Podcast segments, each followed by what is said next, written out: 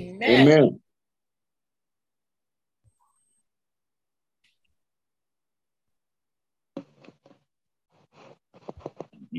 There. We are, uh, we, we looked at chapter one and we did some background on the book of Judith. Um, but let's just do some quick review um, of that background. Um, we have um, here uh, a book which, um, as I say, it's one of those books that uh, was removed uh, from Protestant Bibles by Martin Luther. Um, I told you, though, it's interesting um, because you have a lot of musical oratorios and things from the Renaissance period that uh, that pick up on the story of Judith. Just like first, first and second Maccabees, you have a big thing by Handel on that, and and so that even these um, men who lived in Protestant lands, particularly Handel, um, Vivaldi lived in a Catholic country, but um, the um, you'll you'll find that the the first edition of the King James Bible did have these books, and therefore at the time of say Handel when he wrote uh, not just Messiah but he also wrote other oratorios. Among them, one, one of his most popular was First and Second Maccabees, or the book you know just simply Judas Maccabeus is the name of the oratorio, and uh, those books were well known to the uh, to the um, uh, English people at that time, because as I say, it was only later that the books were taken out of the King James Bible by a later king. So um, th- these books have been in and out and so on. And Judith is one of them. So you'll find that uh, that uh, not just Vivaldi but other composers, I believe, including Handel, set set the book of Judith to music. And I'll play you a few bars of something tonight. Um, let you hear some some of that uh, from the uh, one by Vivaldi. But anyway, um, so this book is, uh, for all the historical reasons we don't have time to cover right now, was removed uh, by Martin Luther and then later by the English uh, uh, Bible, the King James Bible. Okay. Now, there are some things about the book of Judith that make us ponder whether this is an historical book or it's more of a in the form of a heroic story. First of all, the title Judith. Um, Judith is translated just means a Jewish woman. So and, and she's presented. Uh, there are there are some themes that are presented here. Basically, the fundamental theme of this book is spiritual warfare, and that we have to engage in a battle for the for God and the things of God in this world. And so it, it presents uh, a story where uh, Israel is facing an almost impossible enemy uh, to defeat. And they're they're surrounded, uh, and and and the, there's a war machine coming after them, and so the so the questions we we often feel this you know this sort of insurmountable odds as we face a world that's increasingly uh, um, uh, violently opposed to the scriptures and uh, to the point where even in neighboring Canada now, you can actually be arrested for mispronouncing somebody. Uh, you know, they're a man, but they want to be referred to as a woman. And if you fail in that regard, you can actually be arrested. I mean, this is the kind of stuff that, you know, it's beginning to surround us and closing in its jaws. And the question is, you know, what do we do? It, it gets increasingly troublesome and fearsome, and we can feel overwhelmed too. So right now, if you as the opening book, the opening chapter of this book says, they're feeling utterly overwhelmed as they see this war machine dragging through. And I'll, I'll, I'll take out the map and show you the regions. But all these regions to the west, I'm sorry, to the east of them, uh, where this war machine is cranking along and they feel overwhelmed. They think they're they're you know they they're like sitting ducks. And what are we going to do? Now, as we also talked about a little bit last week, there are different ways to win a war. You know, there's an old saying, you know, the race does not always go to the swift. Um, so, but this is also true in in war that the the race does or the the victor to the victor do not always go the one with just the biggest army or the most missiles. Uh, right now, for example, in Ukraine, there is a, a, huge war machine. Russia is utterly huge. Uh, they vastly outnumber the Ukrainians. Um, they have vastly number, large numbers, of, larger numbers of missiles and so on. So what the Ukrainians resort to, and what we've seen in many places where there's this huge, like, like when we were in Vietnam, for example, you find an insurgency that rises up, a kind of a guerrilla warfare where small tactical units take incredible damage against this war machine. So the idea isn't to just get bigger than the war machine you're opposing, but to be more tactical, more ability, more able to sprint qu- quickly and and get in and out of things. So that might be true from just simple questions of warfare, but it's also true in spiritual warfare. So, for example, we see King David. Remember, he was um, he was such an insignificant little fellow that his father, when his was told to round up the the sons, one of them would be anointed king. He never even thought to go out in the in the fields and find snot nosed little David out there tending the sheep and bring him in. Um, clearly, he's not the one. So anyway, but God, you know, God says no, He is the one, and um, we we know that at a critical moment when the Philistines were coming against the, the Jewish people, uh, everyone's quaking in their boots, and finally there's this uh, Goliath uh, that that shows up and taunts the Israels Israelites, and David agrees to go and confront him. And he's given all this armor and stuff, and he says, "I can't wear this stuff. I'm not trained soldier. I need to fight the way I know how to fight." And so he throws the armor aside and brings his slingshot. And you know the rest of the story. He doesn't beat this big war machine of the Philistines by using a war machine that he has no familiarity with. Uh, and again, we see other examples of this, you know, like Gideon, your army's too large. Tell the cowards to go home. God thins the ranks from 30,000 men down to 300, and I will be with you. And so uh, to go against this juggernaut coming at them, God wants a small tactical force that wins the day. Or Jehoshaphat is confronted by three armies coming at him on all sides. And um, uh, they, um, he's terrified. And, and a, but a prophet says, you don't have to fight this fight. God, this, this, the battle is the Lord's. And uh, so in the next morning, he's told to send the choir out, not the army, but the choir out first and the army behind it. And they just, all they do, they win by singing the praises of Israel. They win with a choir. And the, all the forces of the, the, the, nations coming against them were scattered, and not a man was left alive uh, out in the field. They just went and collected the bodies. So again, we see this in now. Also, we also there's another paradigm that we're many of us are familiar with that of Star Wars, and you've got this Death Star that is unbelievably powerful, can just take out whole planets, um, blow them up. You know, uh, 30, 300 million people, boom, just killed like that by one little zap from the Death Star. You've got Darth Vader and this whole force of the Empire arrayed against this little group of rebels. And again, how do they win the day? You know, uh, not by getting their own Death Star, but by um, by um, kind of uh, the likes of Luke Skywalker, just a little kid who flew through who flew through canyons, and um, he uses uh, he turns off finally he turns off all these computers and stuff they use, and he just flies the way he knows how to, and hits the Death Star right at its vulnerable spot, uh, just just kind of single handedly. Uh, and so, again, these are examples to us that in spiritual warfare, we may sometimes feel overwhelmed by the culture that we're in or the forces arrayed against us. But God has his way of um, winning in small, tactical, and un, unspecified ways. So let's look at some other examples uh, in church history as well. But first of all, Jesus. What is what how does how does the Lord come and, and deal with this problem?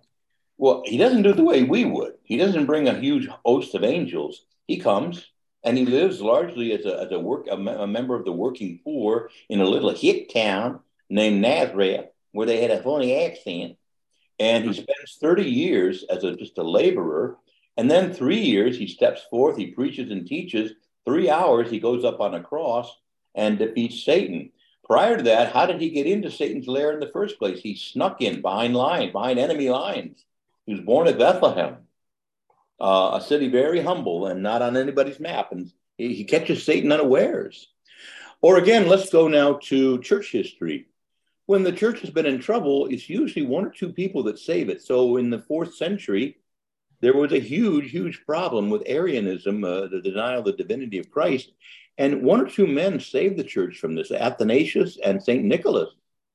Uh, almost, almost, you know, each of them single handedly won a battle against this. Or go to the 13th century and the church is in deep trouble. I can tell you the way they got out of trouble wasn't to get bishops to meet on some blue ribbon panel and come up with some biggie wow project. So all of a sudden, some weird dude named Francis of Assisi starts wandering around. And after him, St. Dominic starts wandering around. They form these little beggar orders, the Dominicans and the Franciscans. And the next thing you know, the whole church is being reformed, or a St. Catherine or a St. Teresa of Avila. Uh, this is what God often does. So you see, what you want to be aware of is that at times, a lot of this book just shows an overwhelming war machine coming against Israel. Well, how are they going to win the day?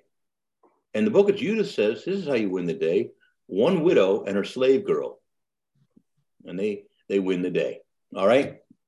So, and by the way, she uh, we'll see how there's a lot of um, references again to Judith's virtue and so on. But at the end of the day, it's not the way you would think you're going to win a war against some huge juggernaut of a of a war machine coming at you like a Death Star.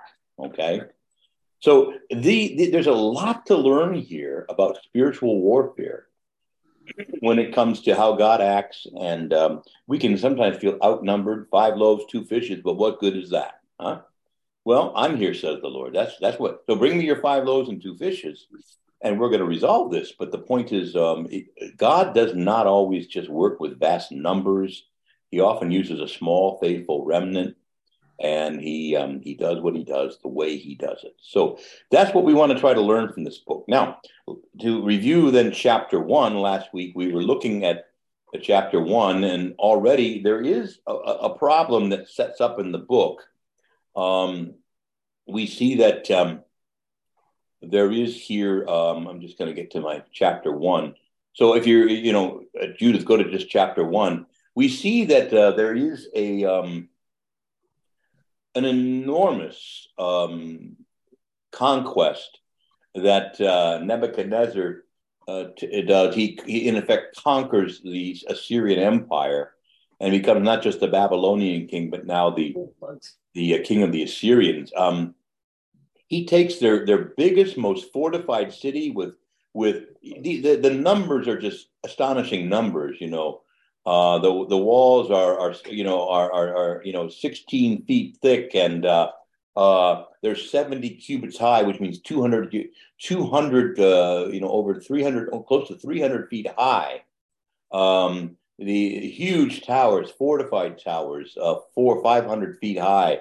Uh, and uh, King Nebuchadnezzar, with his general Holofernes, just mows the place down. Oh. Just, it's like a it's like a juggernaut, a war machine coming. And so there, it's it's it's very very very huge war machine. It's told in epic terms, and this also makes us aware that this is not so much an historical book as it's kind of an epic tale. Uh, for example, was Job an historical figure, or is he told in the form of an epic tale? There once was a man named Job like, for example, Star Wars, a long, long time ago in a galaxy far, far away.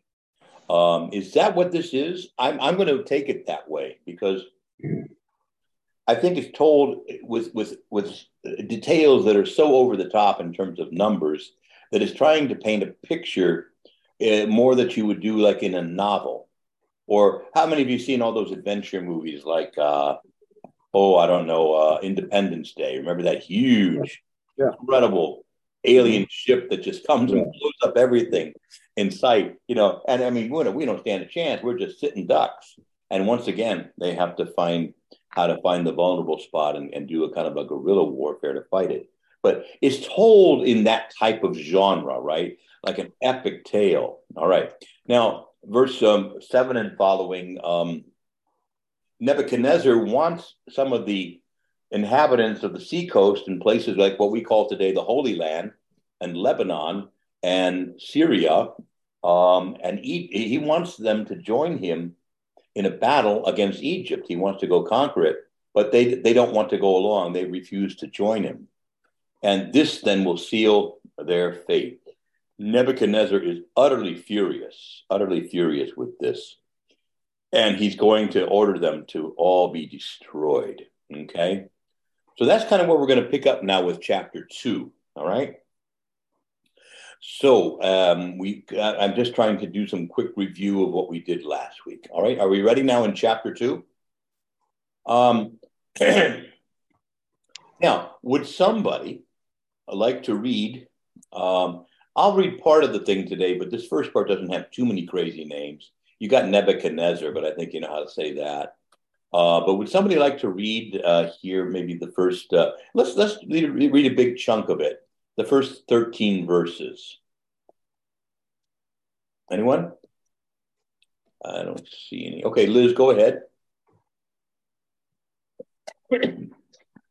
Then Nebuchadnezzar, king of the Assyrians, sent to all who lived in Persia and to all who lived in the West, those who lived in Cilicia and Damascus and mm-hmm. Lebanon, and the, I don't know how to say that one, and all who lived along the east, the sea coast, and those among the nations of Carmel and Gilead and Upper Gilead and the Great Plain and Esdrion and all who were in Syr- uh, Samaria and its surrounding towns and beyond the Jordan as far as Jerusalem and no. Bethany. Um, Liz, I'm sorry, I don't think you're reading where I am. I chapter, chapter two? two, right? Oh, chapter two. Yeah, I'm sorry. Two. Yeah.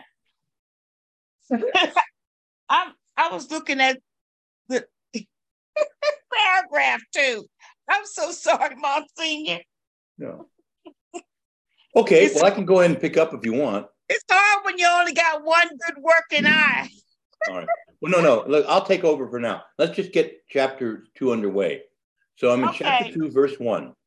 In the 18th year, in the 22nd day of the first month, there was a discussion in the palace of Nebuchadnezzar, the king of the Assyrians, about taking revenge on all the lands as he had threatened. Remember, because they they refused to go along with him in a, in a military campaign where he wanted their assistance, and they refused. Mm-hmm. So, verse two, he summoned all of his attendants and officers and laid before them his secret plan.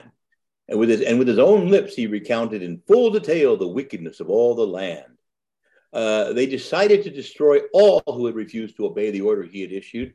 And when he fully recounted his plan, Nebuchadnezzar, the king of the Assyrians, summoned Holofernes, uh, the ranking general of his forces, second only to himself in command, and said to him, Thus says the great king, the Lord of all the earth, go forth from my presence and take with you men of proven valor. Now look at these numbers again 120,000 infantry and 12,000 cavalry and proceed against all the land of the west, because they disobeyed the order that I issued. Tell them to have earth and water ready, for I will come against them in my wrath. I will cover all the land with the feet of my soldiers, to whom I will deliver them as spoils. Their wounded will fill the ravines and wadis. The swelling river will be choked with their dead, and I will deport them as exiles to the very ends of the earth. Yes, go before me and take possession of all their territories. If they surrender to you, guard them for me until the day of their sentencing. As for those who disobey, show them no mercy, but deliver them up to slaughter and plunder in all the land you occupy. For as I live and by the strength of my kingdom, what I have spoken I will accomplish by my own hand. Do not disobey a single one of these orders of your Lord. Fulfill them exactly as I have commanded you, and without delay. Okay, now, in effect, there will be no compromises. Since they did not comply, their penalty is death or slavery. So uh, let's broaden this out now to the kind of spiritual warfare that we're in. In spiritual warfare, we must understand that our our enemy Satan and his worldly minions are not interested in compromise either they will they will sometimes march, you know, under the banners of tolerance, you know, and open-mindedness, but they don't really mean it. Um, and when they gain power at all, all power disappears, and you and I will comply or suffer increasing penalties. Huh? In other words, you know the old saying, blessings will continue until the, uh, I'm sorry, uh, beatings will continue until morale improves. so, all right. Um, it, it, it's not, so now look, what, what I'm, I'm going to just say this to you. Um, it's when the, when you go against the world and its latest whatever, it's not just that and, and you don't and you don't go along with the world it's not going to say oh well too bad I'll, I'll go find somebody else who will join me you must be destroyed um, you, you you you're not just uninformed or old fashioned or of a different opinion. You're dangerous. And you're hateful. And you're you're not going along. You're not you're not reciting the narrative. And you must be destroyed. And so, you know, again, they will march under the bon- temporarily under the banners of tolerance. Oh, tolerate, you know, gay marriage, tolerate transgenderism, and, now, as soon as they gain any power or ascendancy, though, suddenly, if you don't celebrate Friday and put that rainbow on and show up at work and you know take all these different color balloons or go to the gay pride thing, if you don't if you don't go along with this transgender whatever day, you, you know, you're, you're, you're, you're in trouble.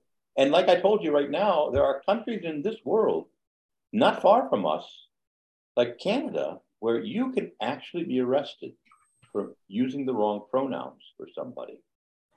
Um, and uh, for not saying that two plus two equals five, that, that is our version, which is that a man can have a baby, that a, a man can be pregnant. That is just absurd. But if you don't go along with it, you know, you can be in big trouble. You can be you can be let go. There's this kid now. I don't know if you heard about this. Like, uh, he wore a T-shirt that says there are only two genders, and they kicked him out of school.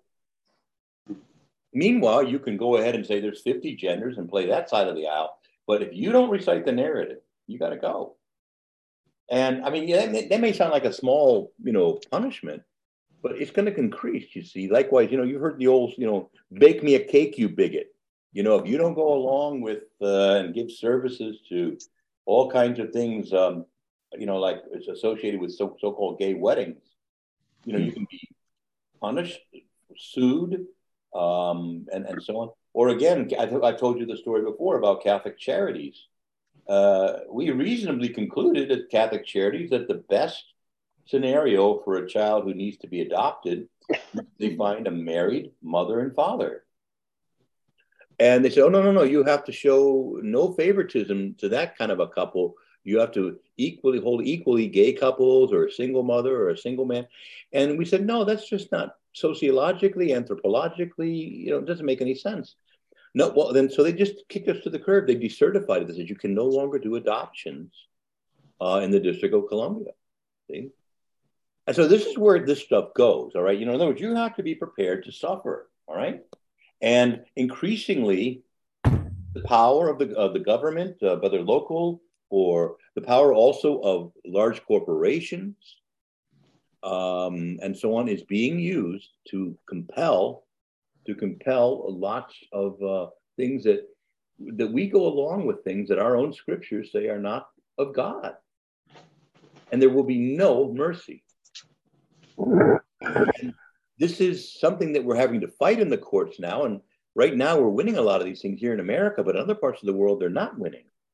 They don't have a constitution like we do. But even our own constitution could be easily whittled away. And uh, they, you know, and so on. So I'm just going to leave. I don't want to sound so alarmist, but I want you to understand that this isn't just some, what we're reading here of a king who said, look, they didn't go along with my plan.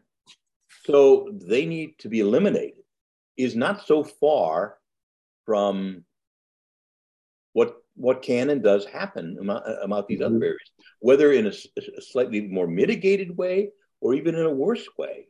But it's increasingly going to be the tr- the fact that simply to quote the Bible is going to be criminalized in many parts of the world because the Bible says things like a man shall not lie with a man as with a woman. It is an abomination. oh, that's hate speech. You're under arrest.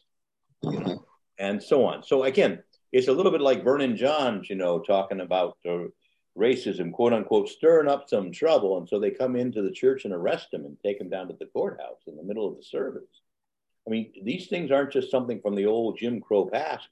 These are things that still go on today in different settings. And um, I think so. I don't want to sound too alarmist, but I think if we're going to gear up for spiritual warfare, we have to understand that we're going to have to suffer and there will be punishments and penalties that will come our way because we if we don't just go along and go with the flow. All right. Now, um, so again, it's not enough for us to you know just to remain silent and about these things. We are compelled to celebrate. You must we must celebrate the evil that's promoted. You will smile. You will join with the pride celebrations here at the, at the corporation, uh, um, or you're going to lose your job. Uh, now, look, I mean, let me also put it to you this way. Let's go up another level to Satan. And I want to tell you, I want to make you a promise. And this is worth taking down in writing. That Satan and this world will never be satisfied with any compromise with uh, until the, every last ounce of your integrity and your faith is gone. Until you belong to them whole and entire.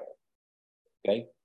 You so again well let's just kind of go along. Let's make some compromises. Let's you know it's it's never never going to be enough right and it may buy you 20 minutes of uh, of freedom but at the end of the day they're coming back at you with more and so you start to see here that nebuchadnezzar is is is um, sort of symbolizing this this notion that look they didn't go along with me even though i was victorious in the battle they didn't go along with me and they will now be destroyed for not following what I told them. Okay? And that's where we want to uh, sort of take this message of an ancient thing and spiritualize it as our struggle. Okay? So the options are kind of stark, aren't they? Either compromise and lose your integrity and soul, or resist and suffer many penalties. And I'm going to just say that as clergy, we have not prepared God's people for this kind of thing. You know, we most yeah. of us who are a little older remember growing up in a time when the culture that wasn't perfect, but it was more in sync with the gospel message, and you could kind of go along and be overtly religious and not suffer too many penalties. But that is increasingly no longer the case. And they're not just going to sit around and it started with nativity sets. How dare you put this nativity set or this cross or this Moses and the Ten Commandments in some public place? you got to take that down. We're taking you to court. We're suing you, and you're gonna you're not gonna put that there. You know, that was benign compared to the stuff that's going on now, and it's just gonna get worse. Now we've turned religion, and not just clergy, but all of us, into a kind of a therapeutic. Oh, it helps me to feel better, and I'm consoled. You know, but again, there there has to be an understanding too that we need to be uh, be very sober to listen to other things that our faith teaches us. That Jesus says it this way this is what Jesus says. If you were of the world, the world would love you as its own. But because you are not of the world, but because I've called you out of the world, therefore the world will hate you. No servant is greater than his master. If they've hated me, they're going to hate you too. Again, he said, In this world you shall have tribulation, but have confidence. I've overcome the world. Okay. So these then are things for us to be, I think, soberly aware of, all right? Not running around in a panic, but we generally in the churches have not been preaching this idea of spiritual warfare. Hmm? And uh, that very often faith isn't just some therapeutic, faith is going to involve suffering. And if you have faith, you're going to often suffer for it. And that's been the normal Christian experience if you really look at the history, you know, of faith. All right. And um, Okay. So uh, enough said there. Um, you start to see that um, Nebuchadnezzar will have nothing of it. He says he does offer this veiled thing. If they, it says it says here, I think it's up in verse. Um, uh, well, I'm, I'm going to pick up with verse seven. Tell them, I I will come against them in my wrath. I will cover the land with uh, the feet of my soldiers, and so on. Oh yeah, verse ten. Go before me. If they surrender to you, guard them for me until the day that, uh, until the day of their sentencing. In other words, there might be some, oh, if they surrender, but if they fight, just completely wipe them out. Not one person is to be left alive. stomp them. If they do surrender, hold on to them till I come and give sentence. All right. Well, guess what? They're, they're still going to be doomed. All right. You know, no compromise is the point. Okay. All right. So, um, does this sound extreme? Does it sound excessive? A bit, a bit. But on the other hand, uh, in spiritual warfare, which is this is a picture of, we also have to see that these things do confront us um, in maybe different ways and so on. But the idea that we can just go on compromising and just kind of um, overlooking and staying quiet only lasts for a fortnight, and then they're coming to knock on your door. Okay, they're going to ask you finally something that you just either can't do, or if you do it, you'll know will be contrary to your conscience. Okay. Now, um, all this um, vehemence. Uh, I want to play you a few bars of the the musical um, of the musical. It's an oratorio by Vivaldi. Um, let me see if I can get there. Um, let's see. Gosh, I had it right here, and of course it's not there now. Uh, let's try this. All right, here we are. Uh, right.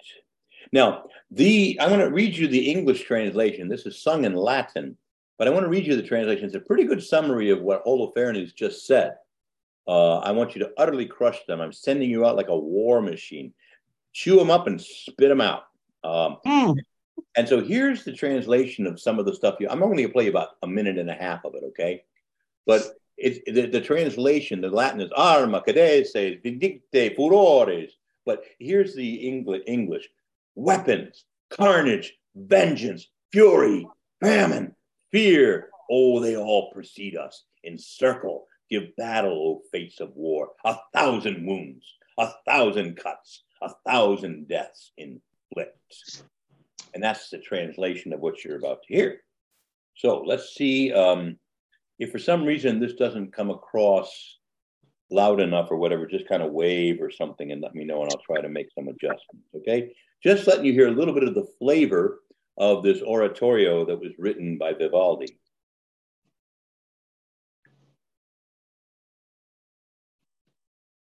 Okay. Okay. Mm. No, no, no. Uh, not too bad. There? Uh, Better? No? Uh, mm. no. Huh, that's funny how it doesn't pick it up. Try something else.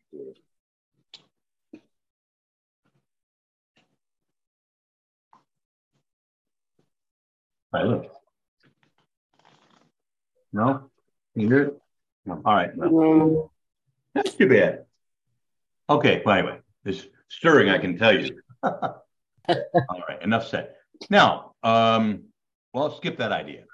Now, I want to take in a map for a minute and share my screen and begin to show you because we're going to get a lot of names and places and it can kind of confuse you.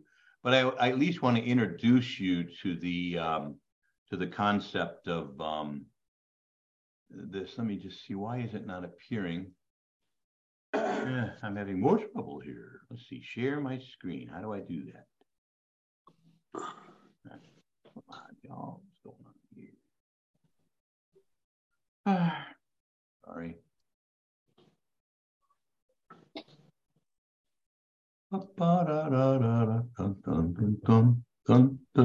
Okay, there it is. Okay, share. All right, now can you all see a map? Yes. Yes. Okay. Now, this, uh, we're, we're going to start reading uh, a lot of names and places and so on. So let me just associate you with this map. Over here, do you see my little pointer? Mm-hmm. This is what we call the Holy Land. See Jerusalem there? So the Holy Land you've got, you've got, here, like uh, the Dead Sea, and a little further up here, you've got um, you've got the dead the uh, Sea of Galilee. Okay, so this is the Holy Land.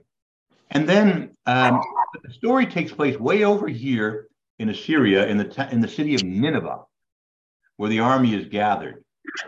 And so what what what goes on here is that the army begins. They set out toward Ashur, and they begin to just level towns and villages of all these areas that refuse to go along.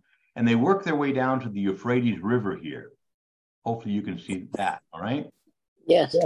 And then they work their way along the Euphrates, coming along the Fertile Crescent here, and then they plow down into the desert here and just wipe out every town. These are really worthy opponents of the of the Israelites in the past, like the Moabites, the, Je- the Jebusites, the uh, all the other ites you can imagine, the Moabites, the Edomites. Um, uh, they're all being wiped out by this war machine, and these were worthy opponents.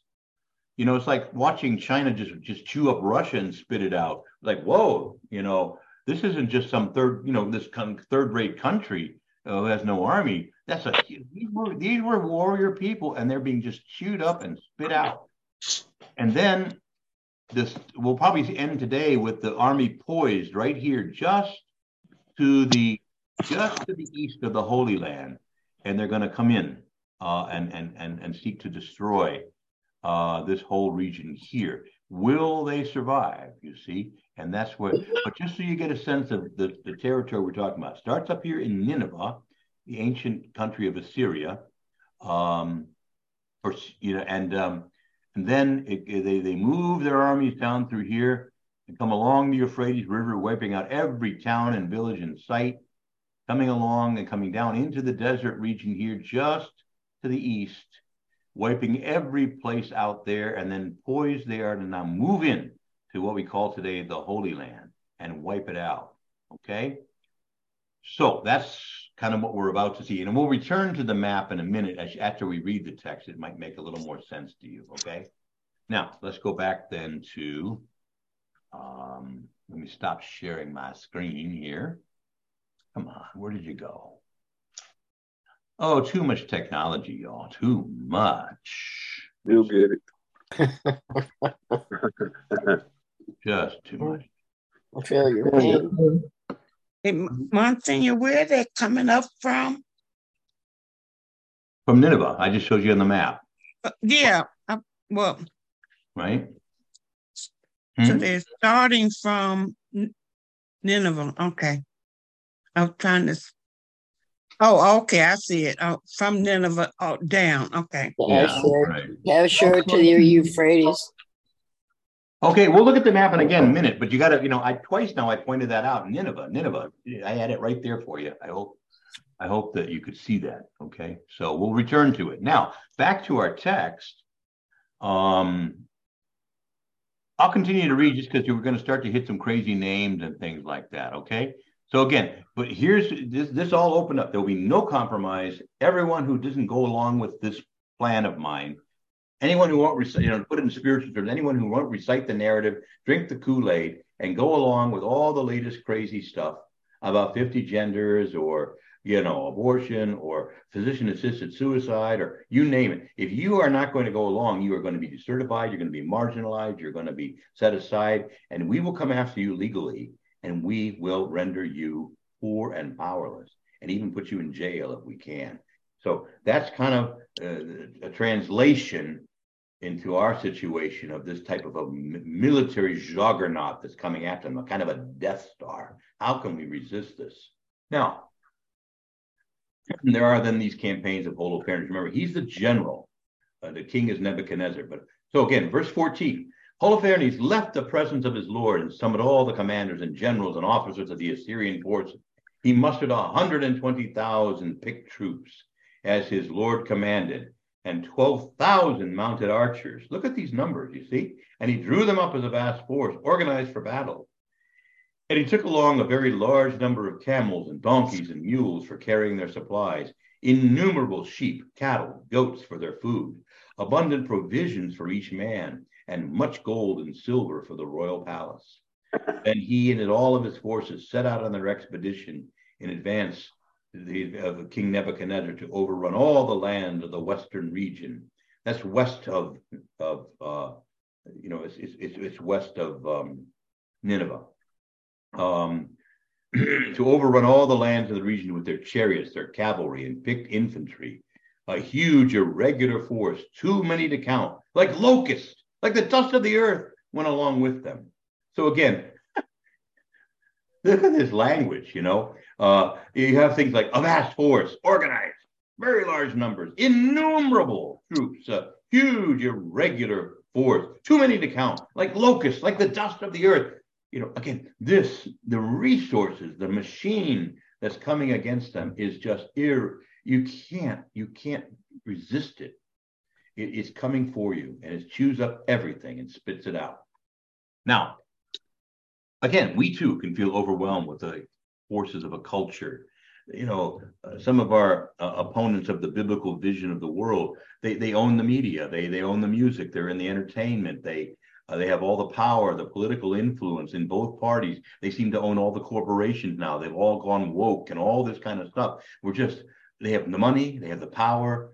We're just sitting here, and you know, the best I can do is muster a little Bible study here online. You know, okay, you see what I'm saying? We've just overwhelming forces arrayed against us.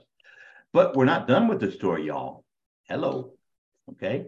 So the battle does not always go to the big guy or the, the to the swift. Huh?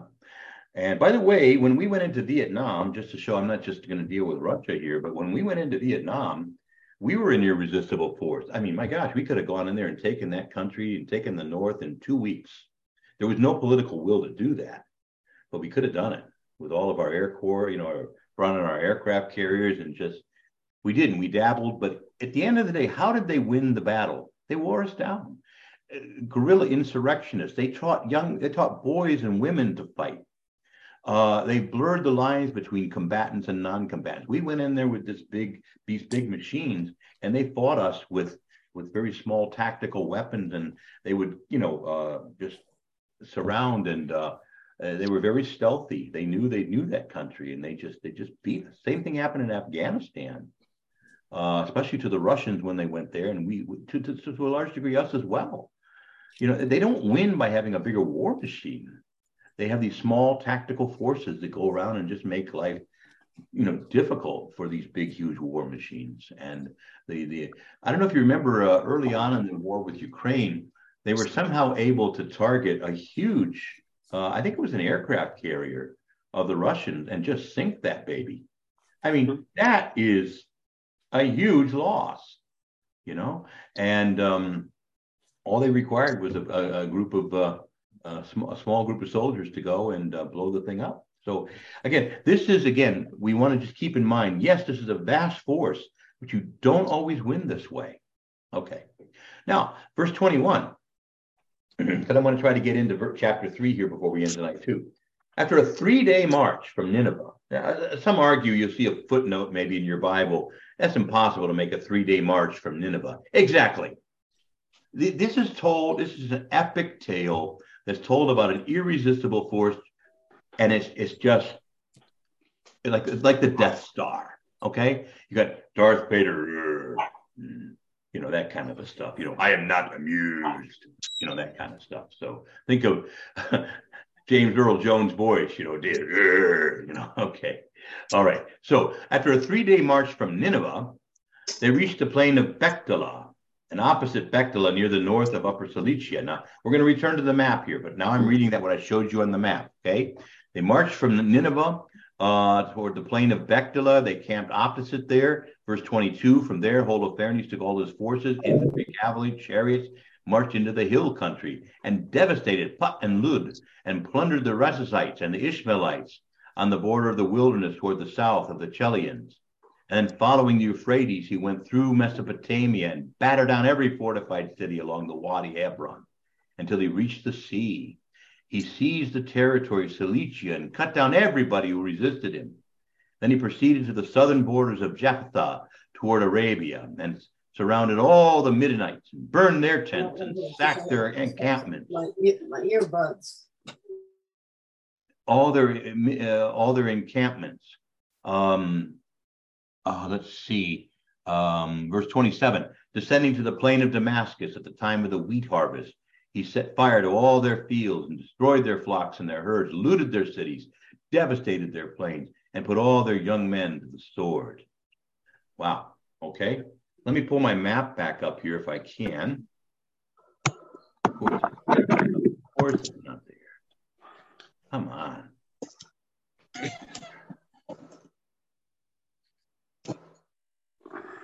Try again. try again. Here we are. Okay, now, can you see my my map, yes? Yes. Okay. okay. So I'm going to now try to read this text and sort of use my my pointer here to show you this. After a three-day march from Nineveh, so here's Nineveh, a three-day march all the way down here through Ashur into this region here. It's called the Hill Countries. Uh, near, um, uh, it says they reach the plain of Bectileth here, and they come up here into the Hill Country, um, and they devastate all the cities and towns there in that region. Um, it says that uh, from their Holofernes took his um, he plundered the Rosasites and the Ishmaelites. So let's look here. He comes down here near in this region here, the Rosasites, the um, the the Ishmaelites, and and then following the Euphrates River. This is the Euphrates River here. So he follows it in every town and village along the way. He plunders and destroys. Um, he went through Mesopotamia and he battered down every every fortress. So he just goes up and down this river, destroying everything in sight. Says he goes all the way out here to the sea. Uh, no, he doesn't come that far south down into the Holy Land. Then you might think he would, but no. What he does is he juts out into here, into the Arabian desert. It says he seized the territory of Cilicia, that's up here, and then he cut down everyone who resisted him. Then he proceeded to the southern borders of Japhtha toward Arabia. Okay, so he's coming down through here, far, far to the east of um, the Holy Land, and devastating all the towns and cities and fortifications there, including the Midianites, who were a formidable foe to the Jewish people. He just laid him, laid them waste. All right, and um, uh, he completely devastates all their and destroys all their flocks here in the plain. He comes back up for the plain of Damascus, and then he stops right here just outside uh, the, the city of Jerusalem, right? Right in this region, okay? Now, here's the upshot. Let me just stop sharing the screen there. You see in the maps. Here's, there's a summary verse here. Uh, I'm in verse 20, uh, 28, the end of 28. Fear and dread fell upon them all, all the inhabitants now of the coastland, those in Sidon and Tyre, those who dwelt in Sur, Osanina, the inhabitants of Jamnia, those in Azotus and Ascalon feared him greatly. So now all those regions, once again, um, maybe I'll just share it one more time just to show you. Too many windows open. What do I do? Okay, share screen. So it says all these regions here um, along the coast. So just to show you, they don't have all the towns listed here, but Tyre and Sidon, modern day Lebanon is up here where my little pointer is. Coming down, you have Tyre and Sidon, you have Lebanon, then you have, uh, you know, Samaria. I'm sorry, you have, um, um, you have Galilee, and then Samaria, and then Jerusalem, Judah, and he's camped just outside here. Uh, if, if you've ever been to the Holy Land, think of Jericho. He's probably in that general region near Jericho, in the desert, just you have to go up over the mountains to get into Jerusalem. And that's a tough climb. So he stays there and he's waiting.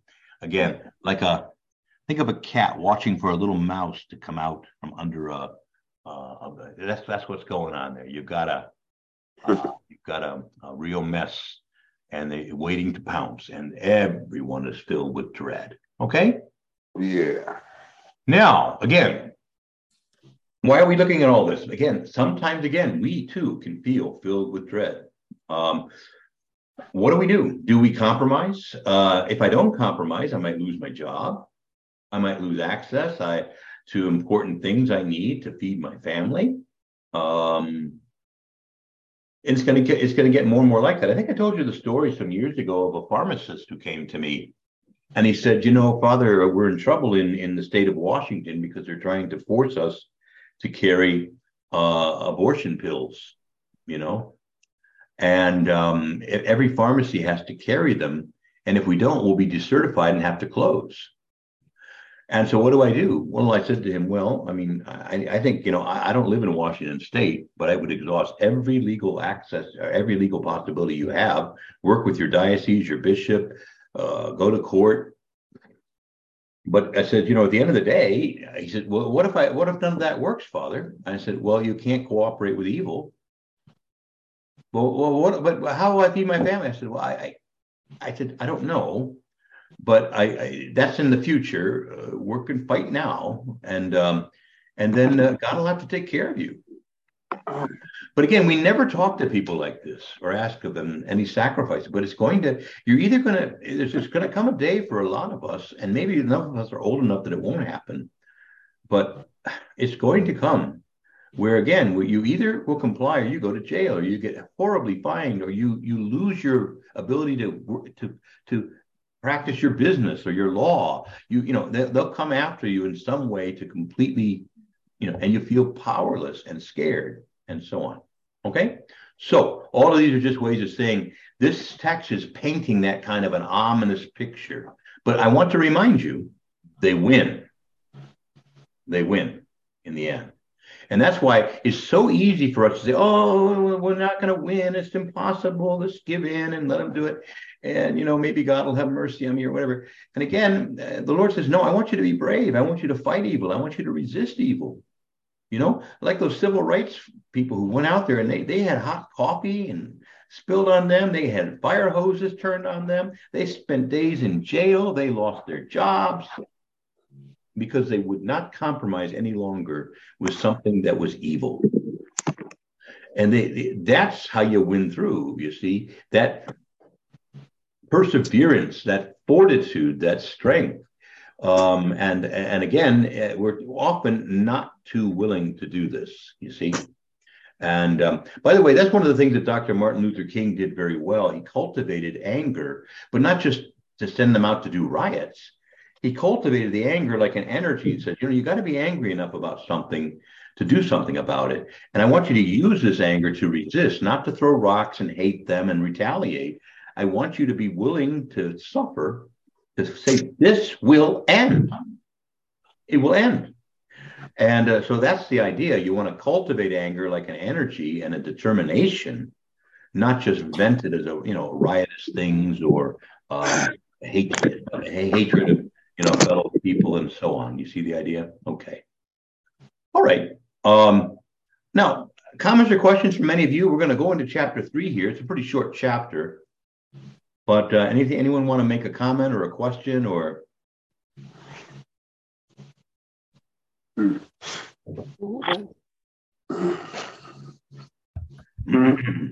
okay. I just want to say you are really setting the groundwork, though we have not heard uh, anything from Miss Judith yet, but you are setting the groundwork is being well laid out for her.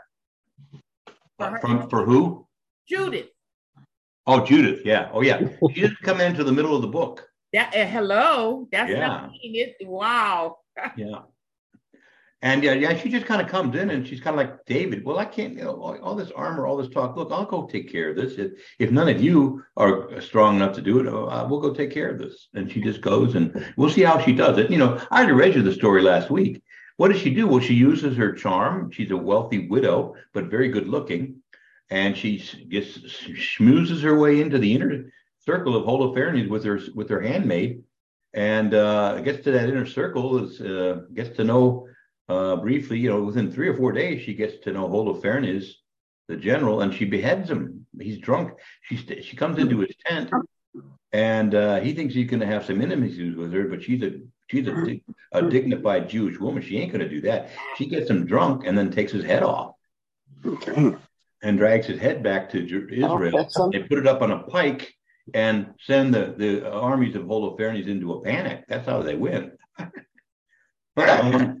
so Judith is on the way, but she ain't here yet. All right. Now, the question for you and me is there may well be someone who can really champion a cause, a Dr. Martin Luther King, or someone who will champion the kind of cause we're going to need in, in days to come.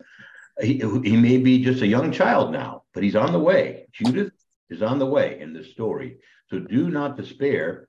God will send us leaders, um, but sometimes we do have to wait a bit. And Amen. Yeah. Yeah. Uh-huh. Yeah, uh, not not only God send us leaders, but we need leaders with moral courage, mm-hmm. like you. and uh, I think a, a lot of leaders Yeah. don't have moral courage. hmm Yeah. And you're going to need that. And you're going to also need boldness to speak God's word with boldness. Mm. You don't have nothing to lose. Don't worry about it. The opposition is going to come, it's going to be there. Yeah. And all those that support you, Monsignor, they will know right off the bat, oh, that's one of my senior boys. That's one of my senior kids. You know what I'm saying? All right. Because- You know, when when you know, when I see when I see the Mormons out there, right? They be out there Yeah. witnessing. I already know Yeah. what they are. Their uniform tells me exactly who they are. All And when right. I see Witnesses, I ah. know their uniform also. Uh oh. When I see the Muslims, I know their uni- uniform also because of what they preach, what they teach. You know, so uh, the you we have to. I mean, those that support righteousness and the one that's leading the charge, not Hmm. only is he going to be condemned and spoke out against and try to uh, Mhm. put a, a muzzle, a muzzle on you, keep you from saying what you're going to say, but those that support the message that you're bringing are also going to be persecuted also. Mhm. Mhm. It is coming, like you said. I, I see it. It's coming. I Hmm. mean, they're going to do everything they can to shut God down, Yeah. and that's the that's that's God's arch enemy, Satan. himself. He hates everything that God On the stands, side. and we need someone going to speak out without any fear, without any shame, like you Yeah. like teaching on tonight. That's very important. But in the end, we got to remember, we win. We got to go through some things, but in the end, we win. So Yeah, I checked the Bible, uh, the last page of the book, and it's still there. Uh, haven't hasn't been blotted out by God. Jesus wins, and all who are with him. You know, uh, the other thing, just to respond to something you said, um, um, Howard. You know, there there is this. Um, um, you know, we we we we need the um, the leaders and so on. Um, but I, I'll also say there's a lot of people that think, well, let's just go the silent route. Let's just hide out and say nothing. How's that working for us? See, things just get darker and weirder and stranger, and we hardly recognize the country or the uh, you know the the churches and even even the churches that we once knew. Okay, and so how's that silence part working? It ain't working very well, you know. Now, Bob and Judy, you had a hand up there. Yes, I just wanted to say, quite frankly, I think this is my favorite book of the Bible. All right. And we're just getting started, right? okay. All right. The reason I thought we would look at it is because it is such a powerful thing. It's almost never studied, of course, and it's a beautiful, uh, you know, summons to spiritual warfare because we don't have guns and tanks, and we're not that. That's not the kind of army we are, but that that spiritual warfare. Okay. And well, well let's get into chapter three now, um, just to. Um, it's very short. It's only like 10 verses and it's pretty much similar stuff. So I'll again, I'll continue to read just because there's a lot of weird names here towards the end. So they, now we're not talking about Israel now. We're talking about the nations to the north, modern day Lebanon. But they, in those days, it was known as Tyre and Sidon and Cilicia.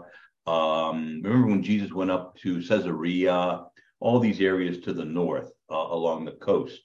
So they, those people, not the Israelites yet. So they sent messengers to sue for peace with these words We, the servants of Nebuchadnezzar the great king, lie prostrate before you. Do with us as you will. See our dwellings and our land, our every wheat field, our flocks and herds, and all of our encampments are at your disposal. Make use of them as you please. Our city and our, their inhabitants are also at your service.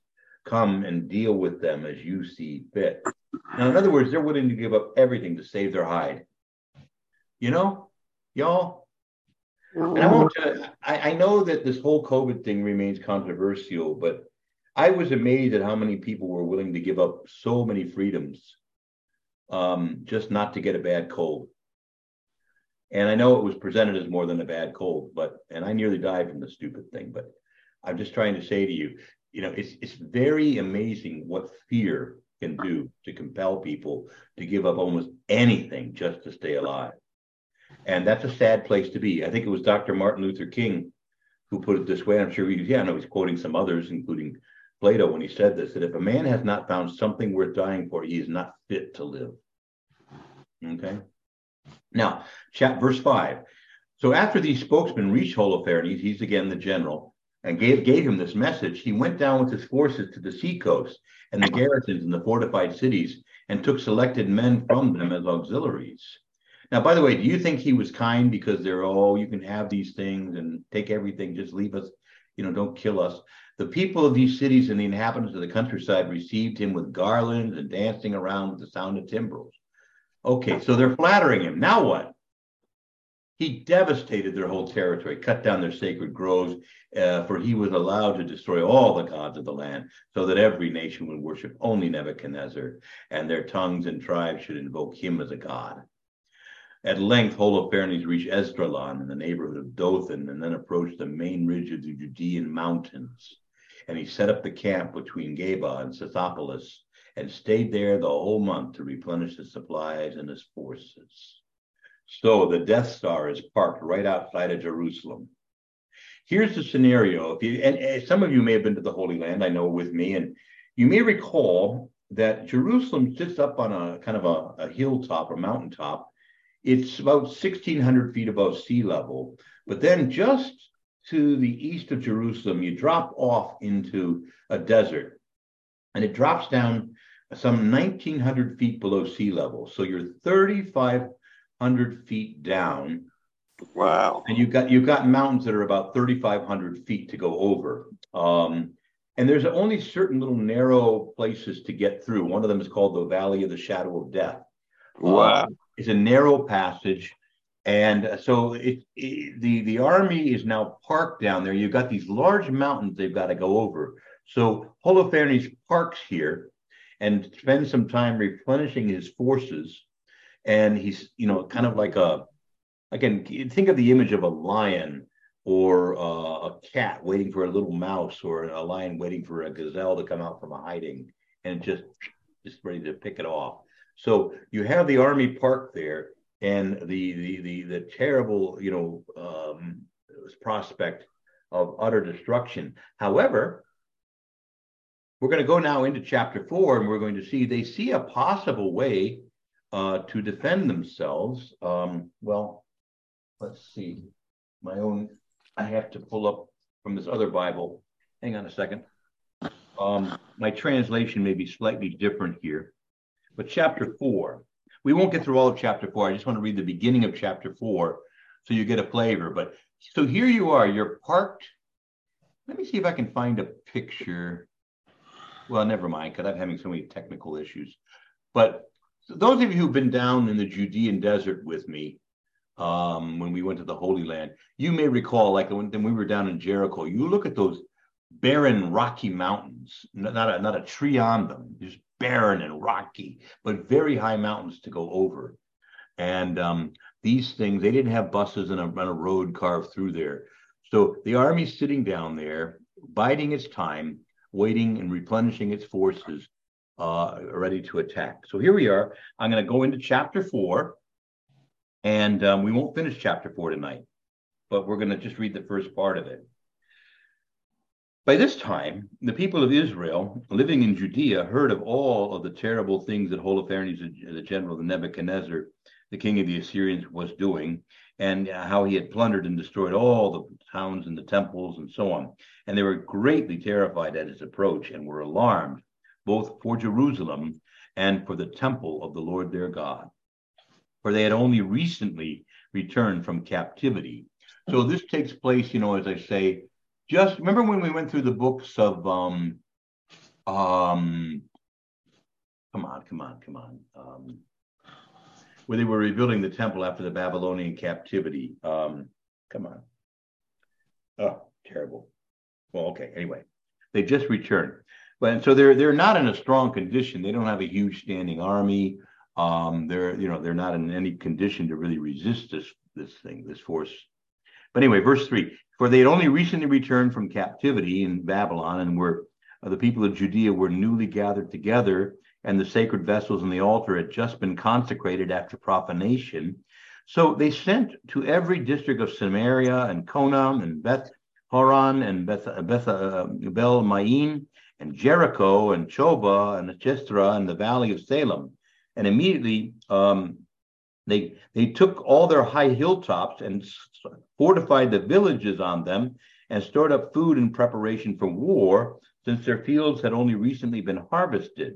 And Jehoiakim, the high priest who was in Jerusalem at that time, wrote to the people of Bethulia, um, and which faces Esd- which faces Esdraelon, opposite the plain near Dothan, uh, ordering them to seize the passes up into the hills uh, and by them uh, Judah, Judea could uh, by for, for by them Judea could be invaded, but it was easy to stop anyone who tried to enter, for, for the approach was narrow and only wide enough for two men at the most. Okay. So they're going to try uh, some natural means, all right? Um, and um,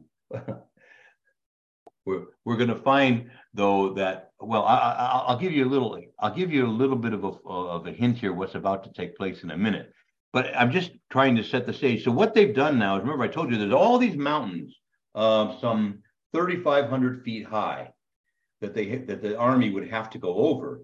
And you don't just go up a steep mountain. You have to look for some passes and some areas where you can reasonably get through the mountain and there's only a few of them and they're narrow. And so the people of Judah and Jerusalem are now trying to secure those passes and make them almost impassable by having uh, whatever troops and other resources they can have there so that when Holofernes tries to come up through those passes, they can just take them out um, easily because they're forced through a kind of a, um, what's that, a bottleneck? Yeah, a bottleneck. And they have to go in and it, it is said, and some of those are, are so narrow that they're only two or three people wide. So you're not going to be able to get, you're not going to be facing a huge number of forces all at once. You just start picking them off with your, and so on. So they had this idea in mind. All right. Now, here they up the ante. Um, you may recall in the Old Testament the prophet Balaam.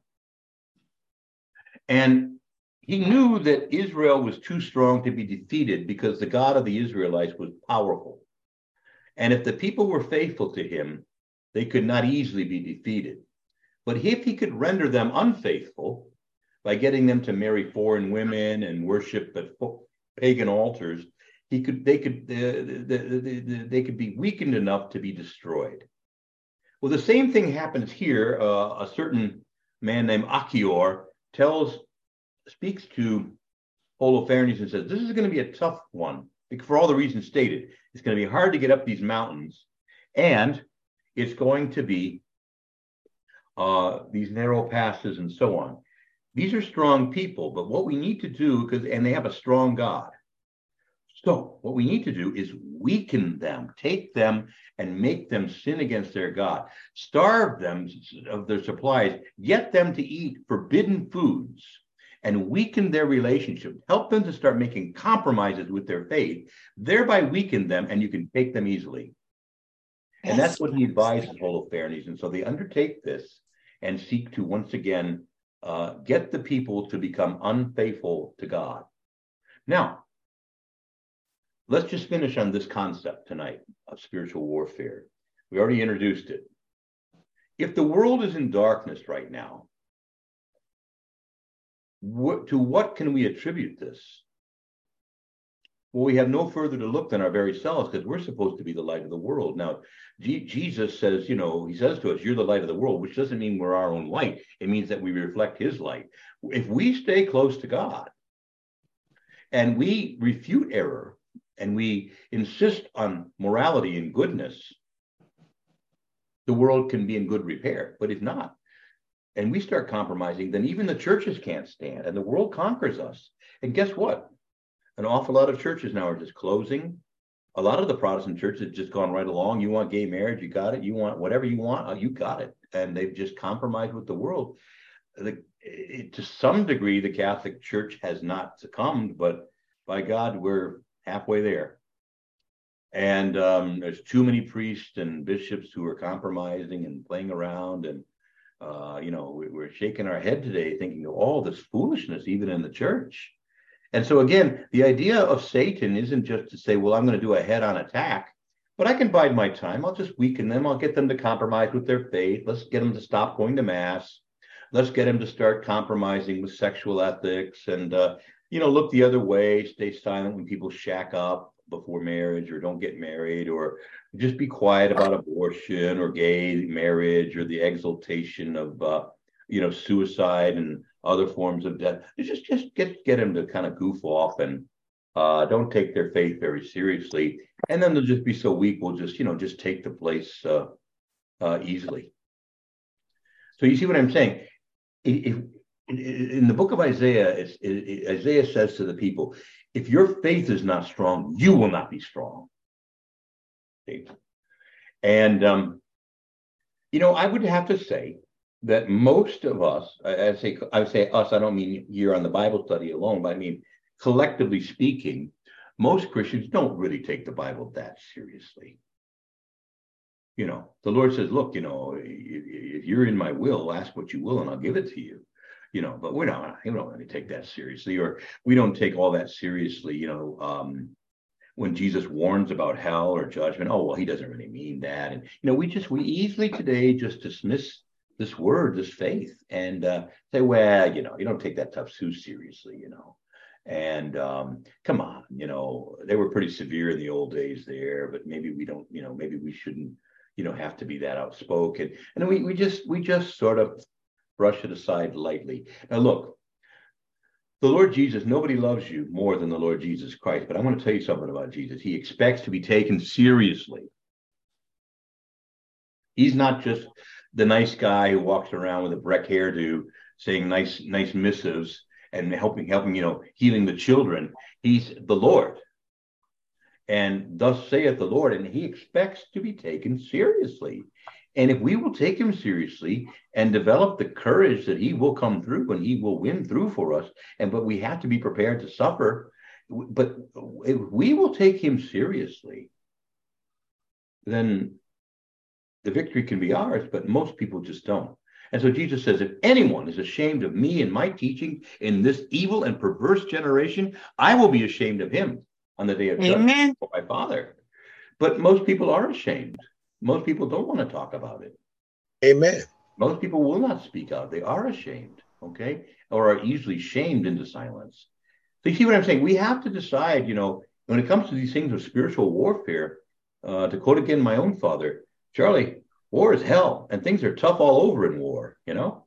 And so it's, uh, it's a it, takes uh, it takes some resolve but most people have not been trained today to have resolve. If anything we've been trained out of that and we've been told just be nice.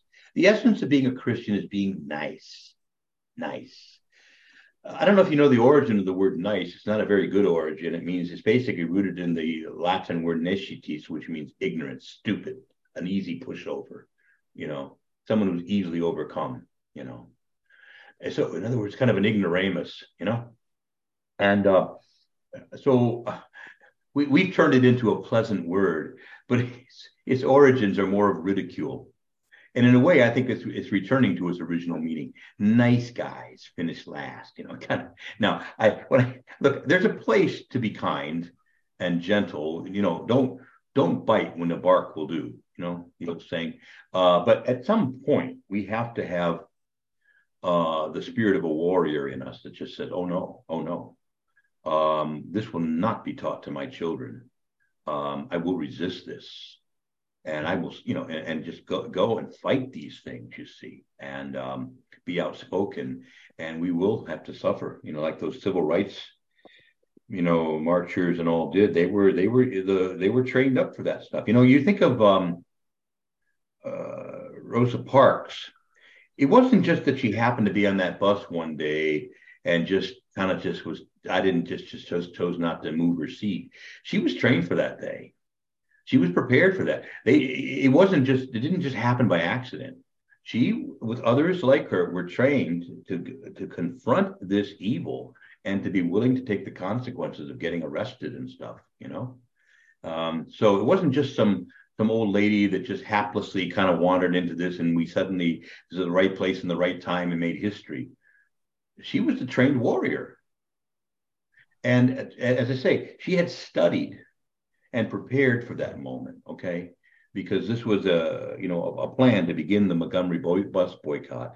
So all I want to say to you is that um, we have to follow these kinds of models and develop a lot more courage than most uh, do today. Most most have today. And I, I, wish I could say to you, hey man, I got it going on. I'm Mr. Courageous, and all. We all have um, times where we're like, oh Lord, really? Do I have to speak out again? You know that kind of a thing. So try your best, but as I say, these are the kinds of things. Uh, so what's coming is they're going to try to undermine the Jewish people. They realize they've got a tough military campaign. So what they're going to do is wage a spiritual campaign to undermine the faith of Israel, make them weak and easily taken. Okay, well, I think we should end there for today. And um, but maybe the resolve for us is to stay strong in your faith and to to maybe consider times where you haven't spoken out that maybe you should have. And you want to know, well, how did I lose my children or grandchildren? How have they gotten so confused and and so on? And I don't mean cast blame and reproach on yourself and walk around with some crazy morbid guilt. But where could I have maybe spoken out more? Where did I kind of let things go too far? Because I think a lot of us are beginning to wake up and realize that this idea of staying quiet and thinking, oh, well, that's just a crazy little minority group over here um, you know, uh, and I, I, would say my brother priests are the most to blame. You know, too many of us, too many quiet pulpits, too too little leadership, too little outrage. You know, where we summon people to say that's wrong. See, or to point out and warn people that's the wolf. That's the wolf. Don't have nothing to do with the wolf. You know, and so again, pray and uh, continue to ask for strength because it's going to take, I think, more and more strength as we go forward, and um, um, to be to be willingly engaged in the Lord's campaign. Okay. And you know what I think? You know, the rosary, that gospel on a string, is is one of the chief weapons of our day. A 50 round clip, right? So pray that baby, and be willing to possibly make fast and make sacrifices. You know, um, of prayer. Uh, because these are the kind of it's times like these that do require us to be willing to undertake the battle in different ways.